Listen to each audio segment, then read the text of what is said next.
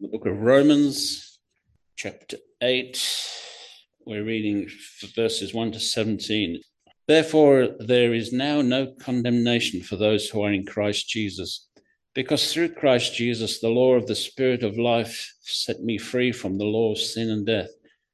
For what the law was powerless to do, in that it was weakened by the sinful nature. God did by sending his own Son in the likeness of sinful man to be a sin offering. And so he condemns sin in sinful man, in order that the righteous requirements of the law might be fully met in us, who do not live according to the sinful nature, but according to the Spirit. Those who live according to the sinful nature have their minds set on what the nature desires but those who live in accordance with the Spirit have their minds set on what the Spirit desires. The mind of sinful man is death, but the mind controlled by the Spirit is life and peace. The sinful mind is hostile to God. It does not submit to God's law, nor can it do so. Those controlled by the sinful nature cannot please God. You, however, are controlled not by the sinful nature, but by the Spirit. If the Spirit of God lives in you, and if anyone does not have the Spirit of Christ, he does not belong to Christ. But if Christ is in you, your body is dead because of sin, yet your spirit is alive because of righteousness. And if the Spirit of him who raised Jesus from the dead is living in you, he who raised Christ from the dead will also give life to your mortal bodies through the Spirit who lives in you. Therefore, brothers, we have an obligation it is not to the sinful nature to live according to it. For if you live according to the sinful nature, you will die. But if by the Spirit you put to death the misdeeds of the body, you will live. Because those who are led by the Spirit of God are sons of God. For you did not receive a spirit that makes you a slave again to fear, but you received the spirit of sonship. And by him we cry, Abba, Father. The Spirit Himself testifies with our spirit that we are God's children. Now, if we are children, then we are heirs, heirs of God and co heirs with Christ, if indeed we share in His sufferings, in order that we may also share in His glory. This is God's word. Amen. Morning, everyone. Bill's just getting me some water because uh, he's very nice. Let's pray. Uh, thank you, Lord, for all that you have done for us. Thank you for this day. Thank you for your word. Help us. Help us to be encouraged, to be excited, to be challenged, to be thrilled by what you have done for us and are doing in us. For Jesus' sake, we pray. Oh, keep me from error, we would ask. In Jesus' name. Amen. Thank you, Bill. I have a friend, that might surprise you. Um, I have a friend who, uh, when he meets me, he likes to jibe me, he likes to rib me. He ribs me that he is really good. He goes on about it quite a lot. It's interesting. He, uh, he must know who I am, and he rejoices at the fact when I'm not good. And he always says that he's good it's an interesting thing. Not many people actually approach you like that anymore. Most people actually don't seem to care about being good anymore. He does. And he uh, he's always telling me how good he is. Very interesting. Paul has a lot to say about who is good in Romans 8. And it's not me, it's not you, and it's not my friend. It's the Lord Jesus. He's good. Our central point for today is the Spirit brings new life, freedom from the past, secure in His future, empowering our lives right now. What isn't it? Firstly, the law of spirit, which is verses 1 to 4, the law of the spirit of 8 wonderful, which sets us free. That's wonderful news. That word sets us free. You've been set free from the law. We've just done Deuteronomy, and the law figured all the way through it. Do this, don't do this, do that. Love the Lord your God with all your heart, etc., etc. Paul says Jesus set us free from the law. What does he mean? He means there's nothing to fear. Chapter 8, verse 1 starts with that wonderful word, therefore. Therefore is means we've been talking about this, talking about this, and here is the conclusion. Therefore. So that's what when you see therefore, that's what's happened. He's concluding. His conclusion is this you, there is no condemnation for those who are in Christ Jesus. There's great news.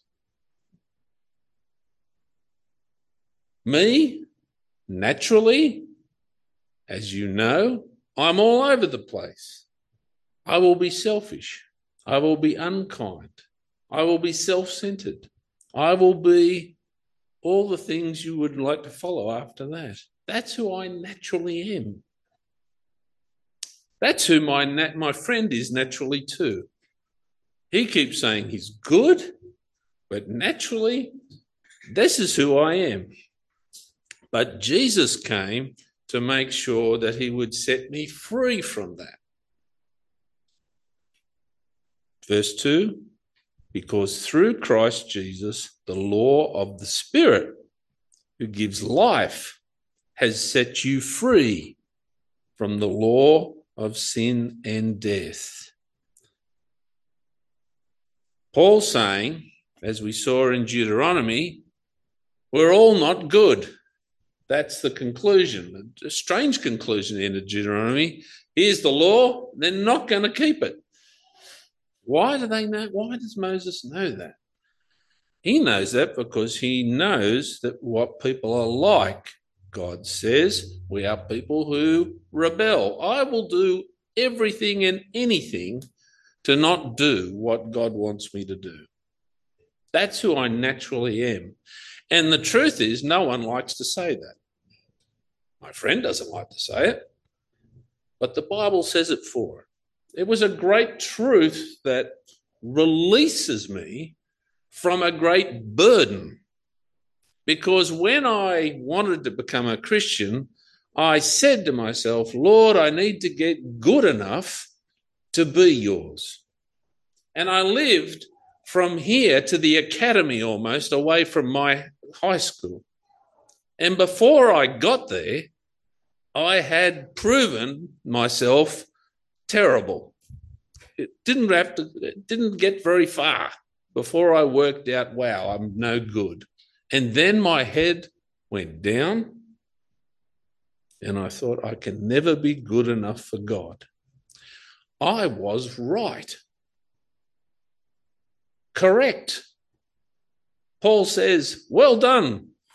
Tick. Notice he did with his left hand there. Left tick. I know the right hand's got, the left hand got picked on before. Who's left handed here? Do you feel bad when we say right handed things? Anyway, tick. What I didn't realize was this other good news Jesus has set me free from the law of sin and death. How has he done that? Jesus said, when someone said, uh, called him good teacher, he said, There is no one good but God. He was right. I'm not good. My friend is right about me. He's right. I'm not good. Jesus is good. And because of Jesus, he set us free. How did he do that? Jesus came and lived the life I can't. He was perfect in all he did. He fulfilled the law. He walked with his Father in heaven perfectly, obeying God. I'm all over the place. You're doing whatever you want. That's how we naturally are. Jesus walked faithfully straight where his Father asked him to be. He walked perfectly and he did it for me. He did it for you. You see, when I, I try to justify myself, I'm going to be fooling myself. I just aren't going to measure up. But Jesus came to set me free from that. He fulfilled the law, meaning I can go free. That is a gift. Verse 3 and 4 For what the law was powerless to do, because it was weakened by the flesh, Paul means what I couldn't do, I couldn't obey it, I couldn't perfectly do it because I am me and you are you. God did. He was not powerless. He did it by sending his own son to be a sin offering. So he condemns sin in the flesh in order that the righteous requirement of the law might be fully met in us who live according to the Spirit. What's he saying? Jesus fulfilled the law, and his perfection is for all people who trust in him. This is a grace matter, it's a gift. Jesus died in our place to break that law apart. He fulfilled it and wiped it out. It's not held over me or you if you trust Jesus anymore. Not because I'm great or good. I'm not. God is good. Jesus died as an offering that atoned his life, made the fulfilled the law so it can be put up here. It is finished with because it was fulfilled by him for you, for me. He did that so that we might know him and we might have his spirit. The Spirit, I think we saw that before, didn't it? Jesus ascended. One of the things we said was he sends his Spirit. Why did he send his Spirit? Because his Spirit resides in us, takes home in us, pours out into us, fills us, and changes me from being the guy who wanted to be about me only. And he directs me and changes me to be his guy He wants me to be his child. He sent his spirit that I know I'm his child. Jesus came to make us free. I was stuck. I couldn't cross the road without swearing and carrying on, so I knew I couldn't make it to school and be good. He did that so he would make sure that changed me. He did that so that he came so that he would set me free from that bondage to being always like myself. Jesus came and he gave us, secondly, to bring us life and peace, verses 5 to 11. Verse 5b says this Those who live in accordance with the Spirit have their mind set on what the Spirit desires. Remember Deuteronomy love the Lord your God with all your heart, with all your soul, and all your strength. That's what Deuteronomy said. That was the response of Jesus, wasn't it? What are the two greatest commandments? Was that one? And the second one was love your neighbor as yourself. Yes, that's right. Jesus brought the Spirit to make those two commandments us. Now, my life is meant to be because the Spirit is here, He makes us people who want to love the Lord your God with all your heart, with all your soul, with all your strength, and love others as you would love yourself. We live in a way now, because the Spirit has come, we live in a way to please God. That's new. That's why Jesus came. He breaks the power of sin, releases me to be His, pours His Spirit in Him into uh, into me to change me. I am God's child because he wanted me. He wanted you. If you know Jesus, he wanted you from before the creation of the world, and Jesus came to break the power of sin and death. The spirit person, the one whom has received God's spirit, thinks differently. Verses 5 and 6 and 7, maybe. Those who live according to the flesh, that means me in my natural way, have their mind set on what the flesh desires. But those who live in accordance with the Spirit have their mind set on what the Spirit desires.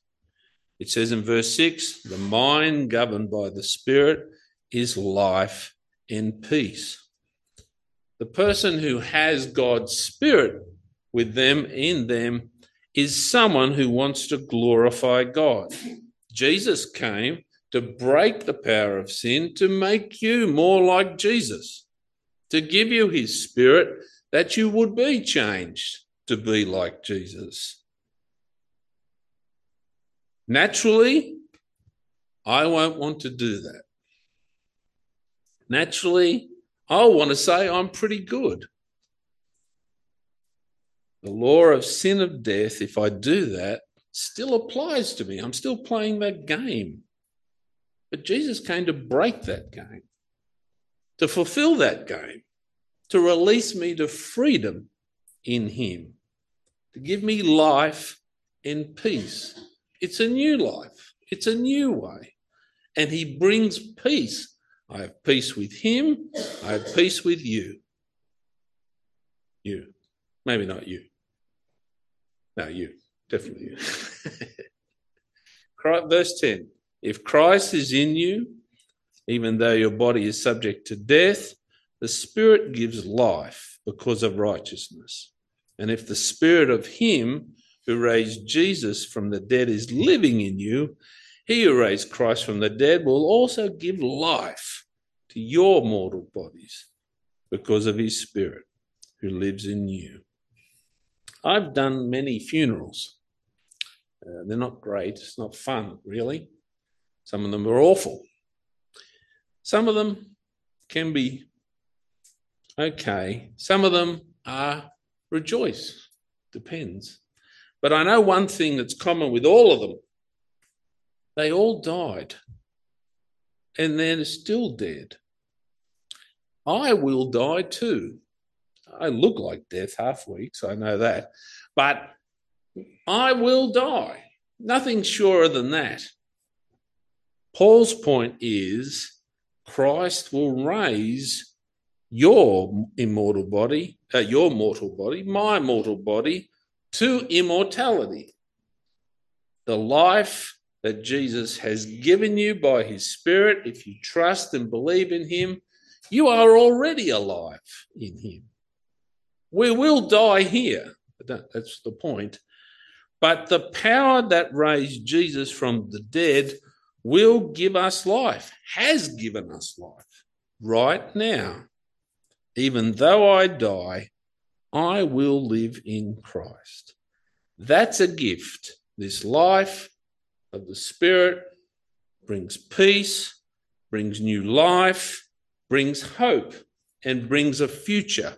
It's a secure future, not by what I do, that's playing the old game of sin and death. The new game in town is the game of Jesus' grace and mercy. He fulfilled it and changed me from death to life. He took me from sin to grace because of Him and Him alone. Nothing to do with me. Thank goodness I would mess it up. Jesus came because he loved us. He came because God's plan was to do so. Not plan A or not plan, sorry, not plan B or C or D, always the plan to set us free. He broke the curse, He set me free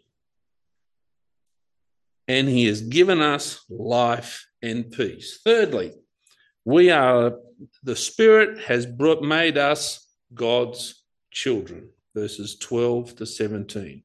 Verse 14 says this For those who are led by the Spirit of God are the children of God.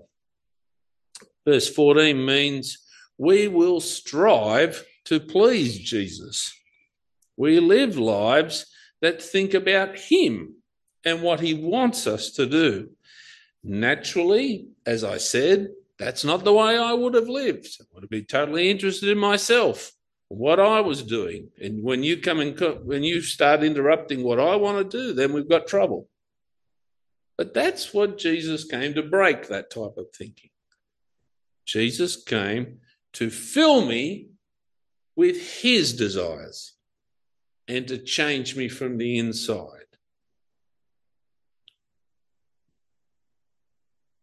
I will put to death the misdeeds of the body, it says in verses 13, I think. We are God's children. We are changed to be God's children by God's action in us through Jesus, and He puts His Spirit in us to make us more like Him. And we are not slaves, but we are God's children. Verse 15. You receive the spirit you receive does not make you slaves. And people do fear that, don't they? They don't want to be controlled by God, they think. They'll be a slave. Paul says, You are a slave to sin. Jesus sets you free. The Spirit you received brought about your adoption to sonship, and by him we cry, Abba, Father. Remember that first line of that prayer that Jesus taught us? Our Father in heaven. Jesus came that that might come out of our lips and be true. Not just because I say it, because he did it. He came that he would break the power of sin and release me into his new life that he has for me. He came that we might be his children. He might adopt us as his children. Jesus came as a once for all atoning sacrifice. My sins deserve, are uh, deserve what they should get. Jesus came to wipe them away. By his death, his perfect life in my place, his death punished for me and for you if you cling to Jesus. He did that to release me into the power of his new life, of his spirit in eternity. Why did he do that? Because he loves. He loves his children. And so we respond, Abba, Father. Not a Swedish pop music term, Abba, but rather a term of great intimacy. The Lord is our Father. He calls us his children. Verse 16 The Spirit testifies with our spirit that we are God's children. Verse 17 now, if we are children, then we are heirs, heirs of God and co heirs with Christ, if indeed we share in the sufferings, in order that we may share in his glory. We are his children. We are his sons. In the culture, only sons got everything. The property was divided up. Here, he's saying, he's taking it, he's applying it to all of us full inheritance, co heirs with our Saviour Jesus. Beyond my comprehension, such a term. But what a wonderful gift of grace and mercy. As we close, we notice this God has poured His Spirit into our lives, into our hearts, and the Spirit has set us free. Sin held us, death reigned. Jesus smashed that by his life and his death and released us into his power of love.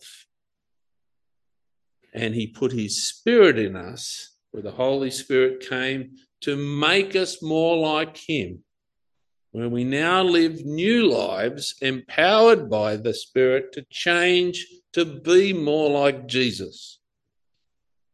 I will not always do that. Every week we stand here and ask for forgiveness, I think. We have a repentance prayer, I think. Is that right? Who did it today? I didn't do it. Who did it? Bill, did you do it? Wayne did it. Why do we do that? We need to. We're not in glory yet. So I still have a few, I'm a bit all over the place still. But the Spirit came to redirect our hearts and our minds so that we may love the Lord our God with all our heart, with all our soul, with all our mind, and love others as we love ourselves. Christ came to bring us from sin and death into his eternity. And he started that now. And he has made you his child. Why? Not because you're good, or you're very good looking, or you've got a lot to offer. It's because He loved you. It's about Him. Thank goodness. Jesus, our God, our Father. Our Father who art in heaven, hallowed be thy name. Thy kingdom come. Let's pray. Gracious Father, thank you that you uh, broke the chains and set us free. Thank you. We really need it. We still fall far short of who we should be. We don't love like we should. We don't behave like we should. Father, please keep changing us. Thank you that you have called us your children. That is amazing grace. It is a total gift. We are blown away by that. But we rejoice in your power and your strength. When we are tempted to think we're doing pretty good, please correct us. You are perfection and have done it in Jesus. We are your projects in progress, work in progress. Lord, we pray by your Spirit, keep making us more like Jesus. Help us to live good lives that glorify you in all that we do and say. And we are thankful for your Spirit who has set us free, who has given us life and peace, and has made us your children. For your sake and in your glorious Son's name we pray. Amen.